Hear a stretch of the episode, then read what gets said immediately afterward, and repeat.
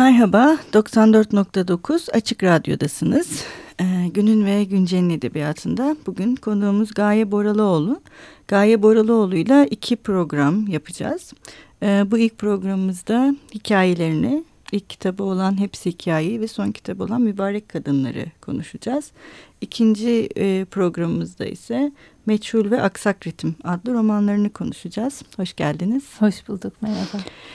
Ee, Gaye Boralıoğlu 22 Ekim 1963'te İstanbul'da doğdu. İstanbul Üniversitesi Edebiyat Fakültesi'nde sistematik felsefe ve mantık okudu.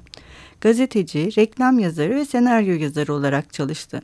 Öykülerden oluşan ilk kitabı Hepsi Hikaye 2001 yılında, fotoğraflar üzerinden kurguladığı romanı Meçhul 2004 yılında, 2011 Notre Dame de Sion Edebiyat Ödülü mansiyonu alan romanı Aksak Ritim 2009 yılında yayımlandı.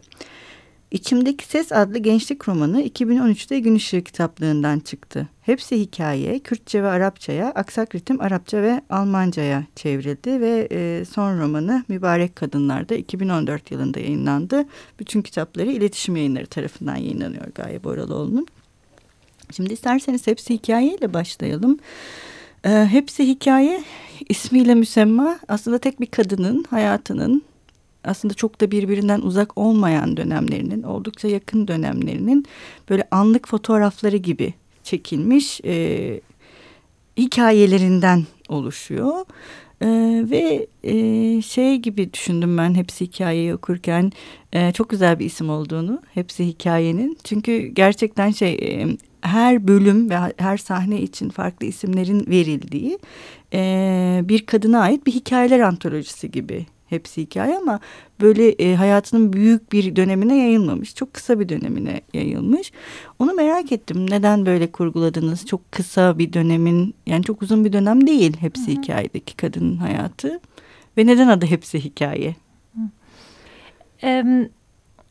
Yani bir öyküleme biçimi oluşturmak istedim. Hı-hı. Ve bu öyküleme biçimi içinde e, sanki bir haritanın üzerine saplanmış ok gibi e, bir noktaya bakmak ve o noktanın arkasındakilere doğru Hı. uzanmak istedim. Okuyucunun da böyle bir ruh hali içine girmesini istedim.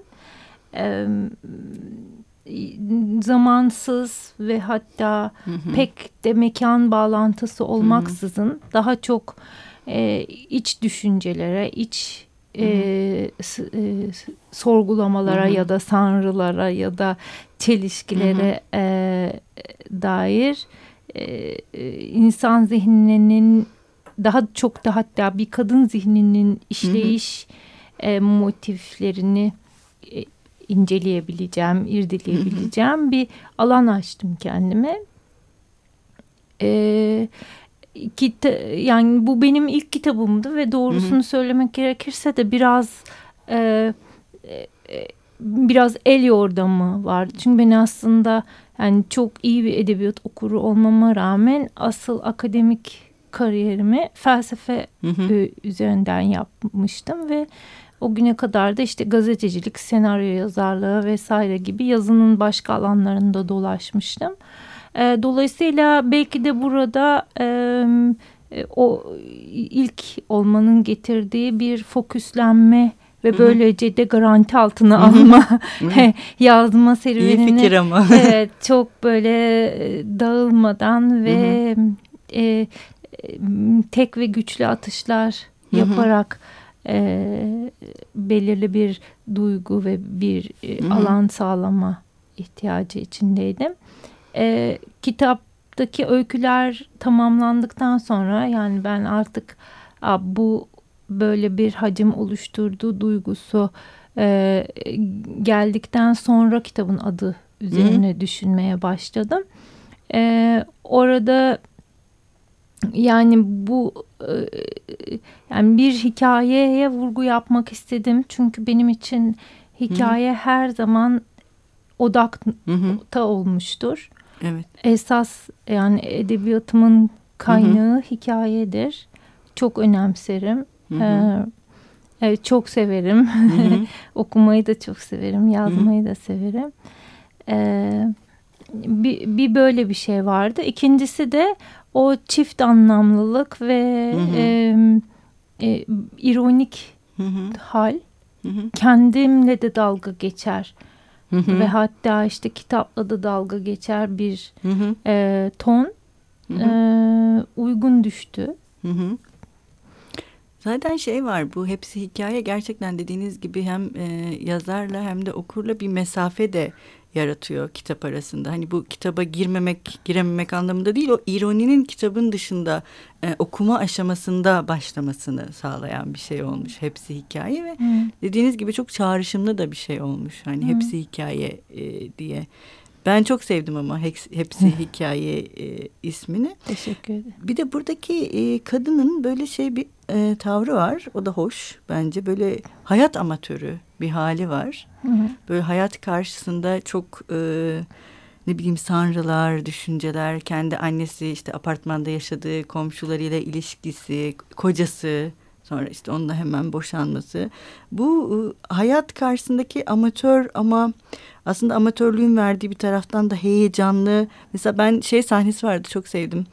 Ee, tesisatçıyla işte evde yalnız olmadığını e, şey yapmak için neler yapabilir bir korku. Hı. İşte evet Hı. yalnız bir kadın değilim hali çok hem komik hem trajik Hı. hem de aslında bu ülkede kadın olmaya dair birçok şey söylüyor. Hı.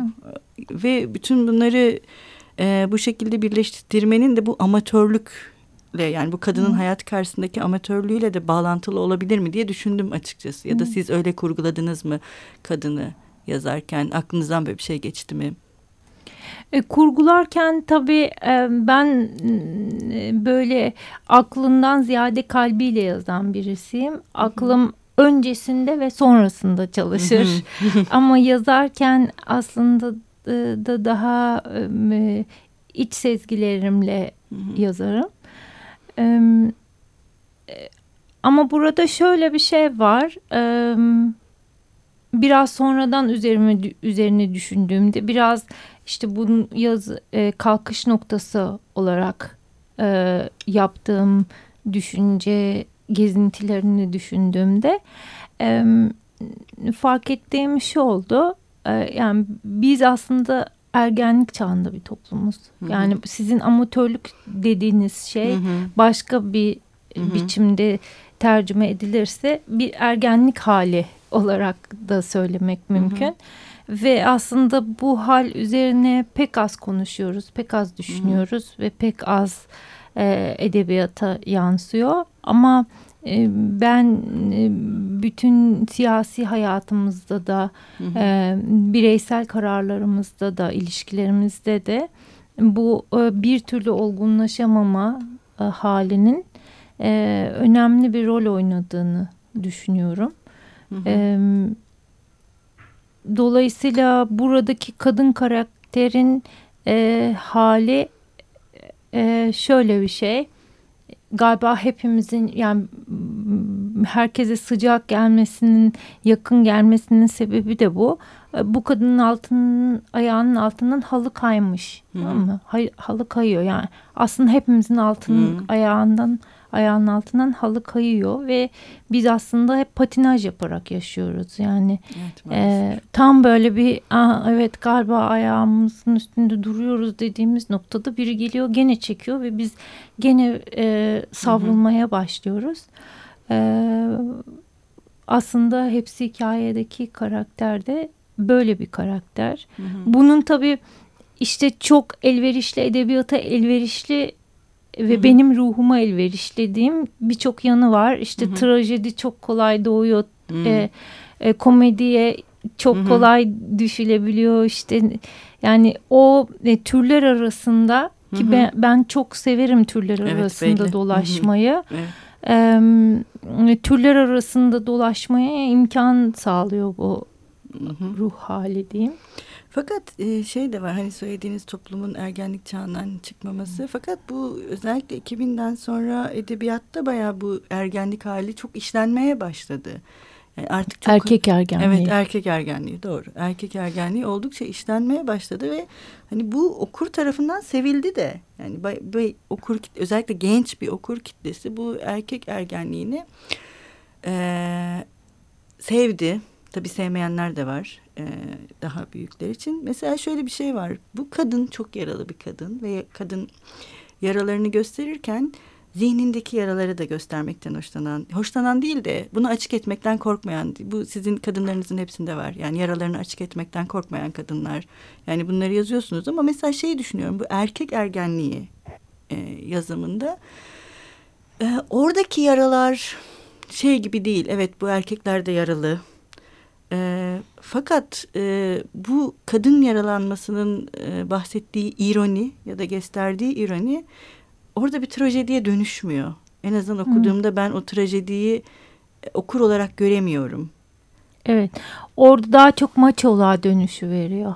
İşte orada öyle bir tehlike var. var. Hani Evet. e, o türler arasında dolaşmaktan ve şeyden ziyade e, dolayısıyla bu ergenlik halinin ele alınışının yazarlardaki yansımalarının farklı olması da bugünün edebiyatı hakkında bize bayağı bir şey söyleyebilir gibi geliyor bana açıkçası. Tabii siz yazar olarak bunun da içinde olduğunuz için ve bu ergenlik meselesini biz burada bayağı bir konuştuk e, yazarlarla ama bu şey e, bence iyi bir şey. Sizin kadınlarınızın bu yaralarını bu şekilde e, rahatça göstermeleri ve bunun e, bu, bu, bu bir fark en azından öyle Evet. düşünüyorum. Yani aslında benim orada yaptığım şey onlara yani karakterlerin e, iç dünyalarına girdiğim ve onların gözünden onların iç seslerini daha Hı hı. çok e, açık ettiğim için Hı hı. görünür oluyor. Hı hı. Yoksa aslında oradaki karakterler de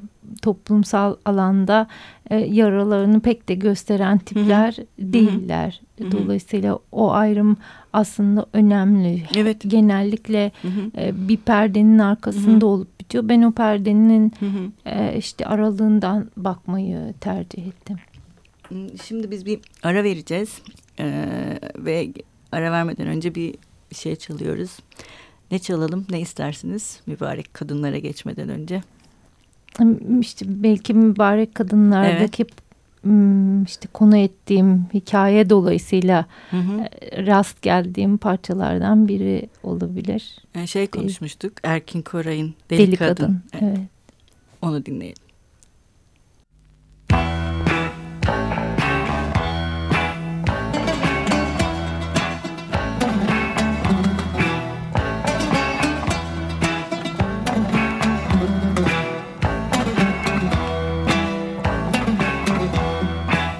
Deli kadın hiç sen beni anlamadın. Anlamadın.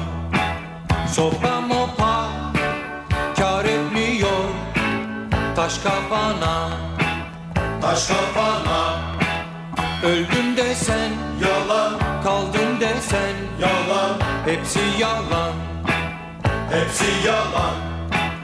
Deli kadın sen beni anlamadın, anlamadın. Sopa mopa kar etmiyor taş kafana, taş kafana. Öldüm desen yalan, kaldım desen yalan. Hepsi yalan, hepsi yalan.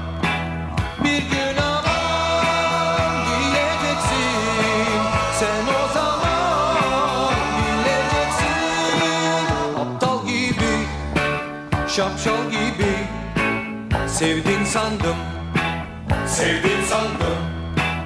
Artık bıktım dertlerinden.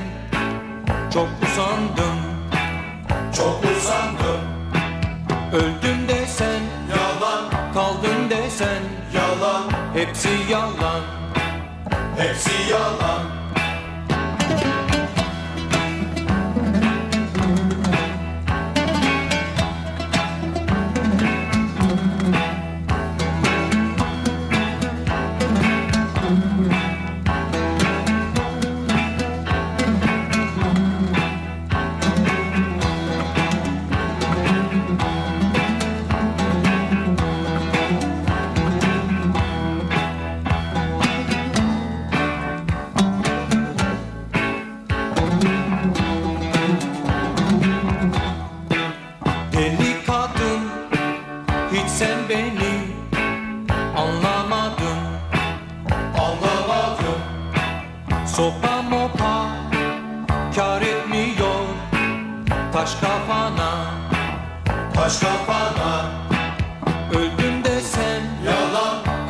desen. Yalan.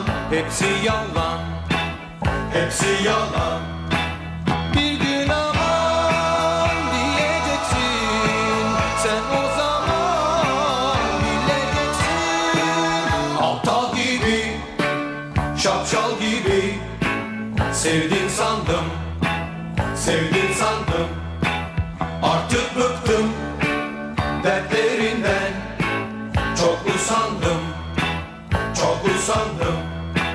Öldüm desen Yalan. Kaldın desen Yalan. Hepsi yalan.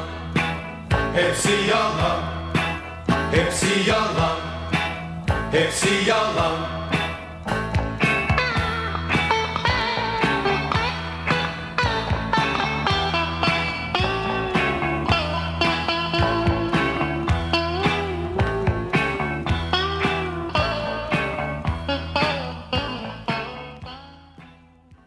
Merhaba tekrar 94.9 Açık Radyo'dasınız. Günün ve Gence'nin edebiyatında Gaye Boraloğlu ile birlikteyiz ve bu programın ikinci bölümünde e, bu yıl e, hikaye dalında Yunus Nadi ödülünü de kazanmış olan mübarek kadınlardan bahsedeceğiz.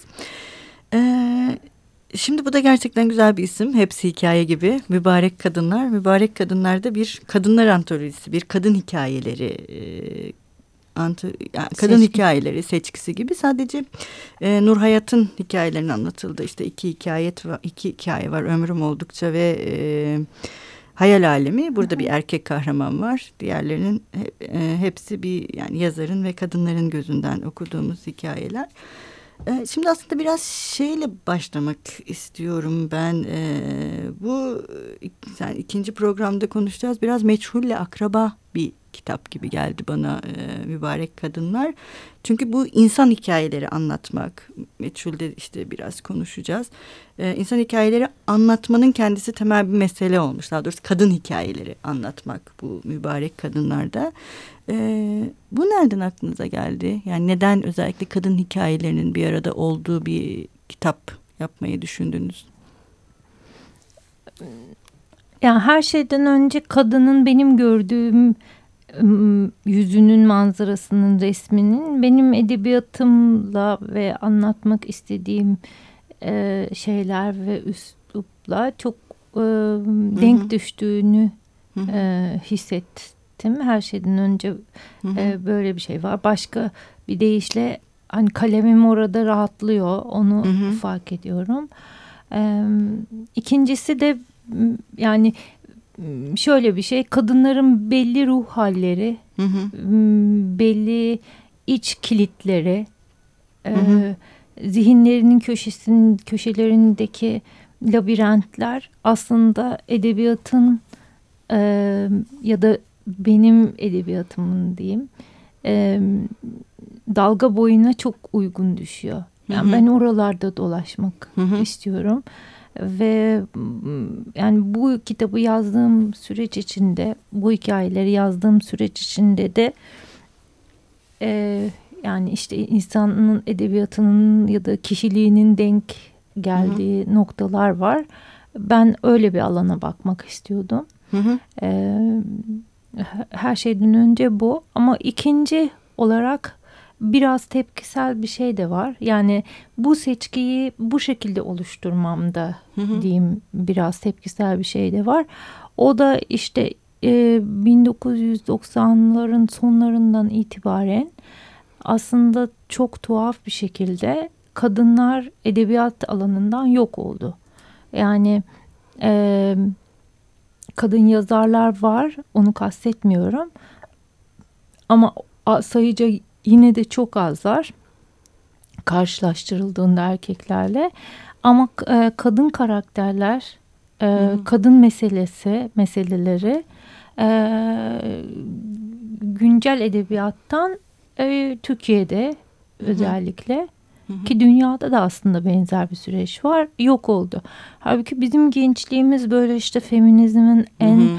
parlak olduğu kadın mücadelesinin hı hı. ve kadın olma bilincinin en yükseldiği dönemlerde sanıyorum içimde benim o damar hı hı. duruyor ve e, açıkçası e, bütün sosyal alanlarda, bütün toplumsal e, meselelerde kadının geri çekilme sürecinin e, politik ya da iktidarla alakalı açıklamaları olabilir ama iktidar alanının tamamen dışındaki hı hı. sanat alanında ve hatta edebiyatta da bu muameleye reva görülmek biraz içime olması. ağır hı hı. E, bir, biraz içime dokundu bana ağır gel, gel geldi geliyor yani sadece edebiyatta değil sinemada da aynı şey geçerli. Bütün bağımsız filmlerde yani ka kadın karakterler neredeyse yok ya da çok az var.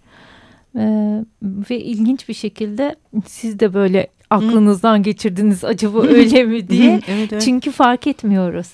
Bir de şöyle ee, bir şey var. Bu, bu, bu dediğiniz dışında bir de e, e, bazı kadın e, birçok yani bir, bir takım kadın e, yazarların yarattıkları kadın karakterlerde de e, hani o dediğiniz feminist mücadelenin e, tamamen dışına edilmiş hatta mümkün olduğunca erkeksi görünümler kazanmış e, kadın karakterlerde yaratılıyor.